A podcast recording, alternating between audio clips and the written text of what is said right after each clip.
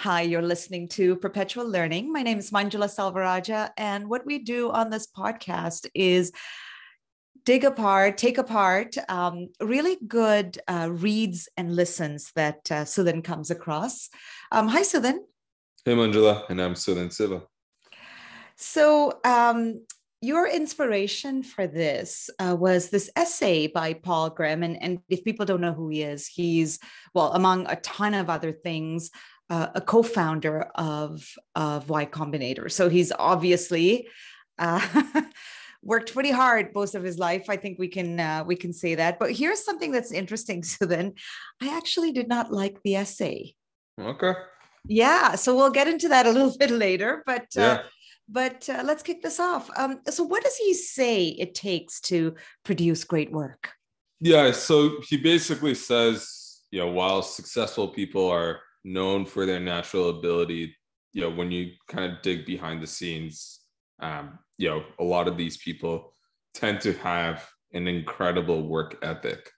Um, and, and that's really where people differentiate themselves. So it's, you know, not just having the ability or the talent or perhaps the circumstance, it's the work ethic that really differentiates great versus not so great work. Hmm. You know, uh, it's interesting that you say that because uh, I, I I do agree with you. I I do agree that that when you when you think you see people and you see their success, the the first thing that comes to mind is well, they're obviously naturally creative or or they're they're naturally um, you know brilliant or whatever it may be. Uh, and I and I think it's it's it's refreshing to see yet another piece that talks about the hard work behind some of these scenes. And it's interesting because it's it's also the case for athletes. I mean i'm sure that there's a level of natural talent that's that's required but when you dig into their stories they put a tremendous amount of work uh, preparing for what they do. Let's look look at an example of yours actually a favorite of yours right? Yeah. The late the late kobe bryant. Uh, can you tell me a little bit about his his work ethic? Yeah i won't go too deep here. I think you know a lot of uh there's been a lot of content literature around you know the so-called quote unquote mamba mentality. And you know i think despite his obvious talents you know especially in this book really goes into detail of how hard he worked versus a lot of his contemporaries right? And so even if you look at you know how his game evolved over the course of his career it's quite clear that he was in this constant state of improvement which you know really differentiated himself versus other players who had peaks that you know may have matched Kobe Bryant at certain points of his career, but you know we're never able to get that same level of duration that he was able to achieve. And quick question for you before we move on, because I find this really fascinating. Was he? Did he also do do that uh, constant state of improvement later on after he had had a, a lot of success? Yeah, yeah, I think it was yeah quite like I said, constant throughout his career till the very end. Oh, fascinating. Um, so talk to me about what we learn at school. I wonder if in, in some way school preps us for working hard. Unfortunately, not. I think school outside of sports, you know, it's not a place where you necessarily learn how to work hard in the real world, right? I think you're really encouraged, sometimes discouraged to spend countless hours working on your crafts versus, you know, you're, you're often in situations where you're meeting these arbitrary milestones across a variety of subjects versus going deep into one specific subject that might interest you a bit more. And so you're not really encouraged to push on the quality of work that is required to make it world class, right? I think kids are led to believe that you know adequate is acceptable and rewarded. And the reality is that the bar for your quality of work continues to go up through competition globalization technological advancements whatever the case might be. And so you know reality is is that you do need to become world class at one specific or a you know certain subset of areas versus kind of being a uh, you know a, a being knowledgeable across a number of different subjects.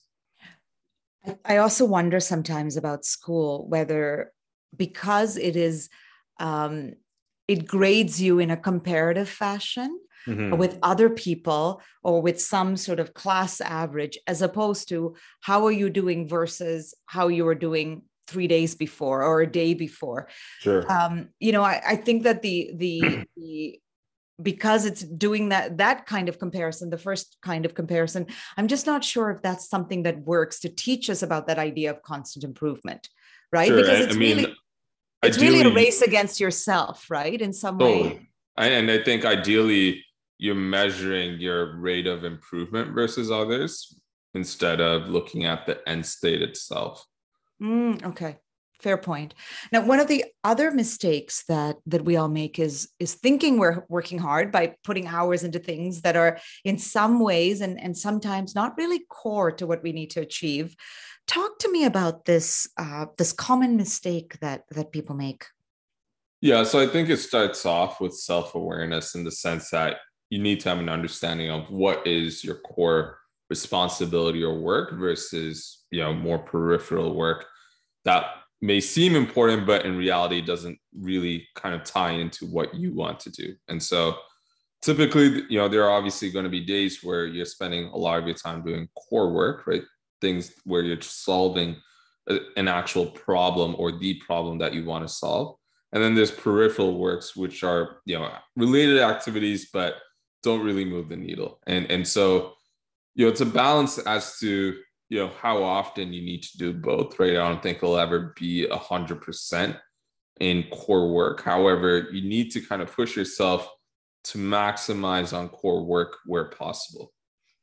How then does one work hard?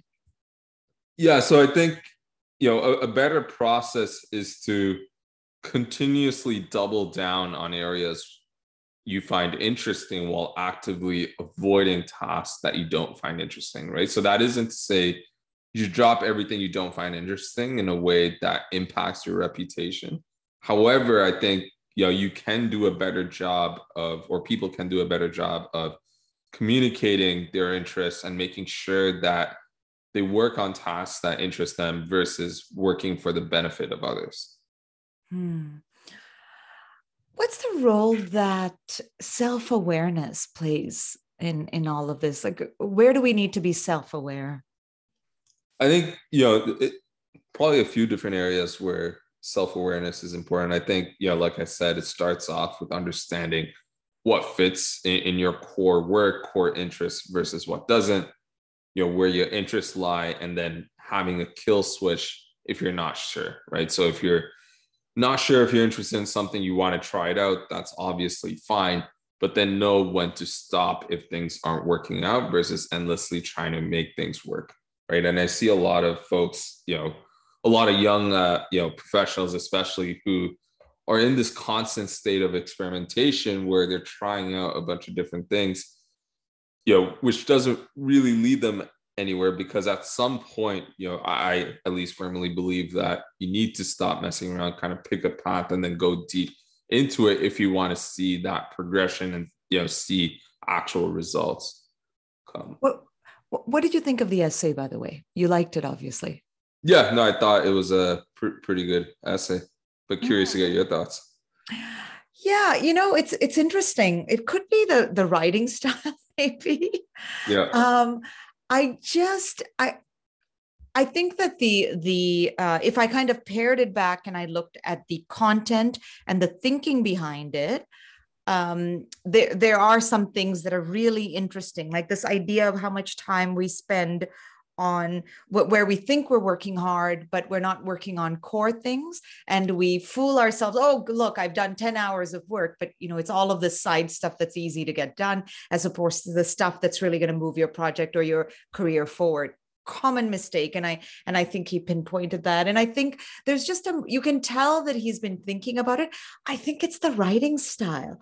Like i just I, I actually had to read it twice because right. I read it, I didn't absorb it. I read it again, I didn't absorb it. So it could be the writing style. But you know what? The the other thing I have to remember is that that there are several types of good writers and great writers. And um, there's some that work for me and some that don't work for me. And this could just maybe be a style that doesn't work for me and that doesn't say anything about whether he's a good writer or not but it just wasn't a style that i could absorb. Isn't that interesting?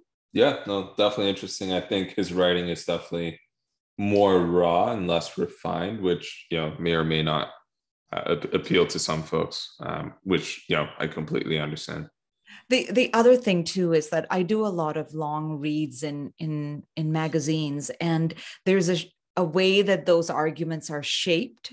Mm-hmm. Um, and with a compelling start and then you know a meaty middle and then uh, you know a question or sure. a conclusion at the end and i think perhaps uh, i you know as i was reading it i was thinking oh maybe in a way i've actually narrowed um, uh, narrowed the way that I appreciate a read because I'm so used to this particular long read style that maybe here's someone who's just writing and almost thinking as he writes, and and there's no problem with that.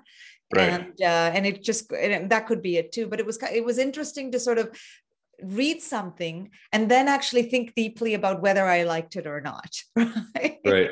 Right a meta in a in a meta in a way but but uh, but yeah great topic. Um, i love talking about hard work. I think um, i think we could i think it's it's something that that in a way um, you can also constantly improve on how you work hard right totally. and and in any any whether it's even even uh, something simple as i told you that i spent my day gardening today before we uh, we started recording the podcast and even how you approach your garden could be could be something that you refine over time so i love this topic and Absolutely. i'm open to you doing more on this because i think that this is one that that that actually sweeps across so many different arenas. It's not just investing. It's not just you know uh, leadership and software management. It also applies to what i do journalism. So i'm happy if you could pick up more pieces and more listens in this area.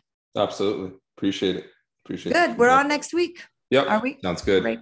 Talk then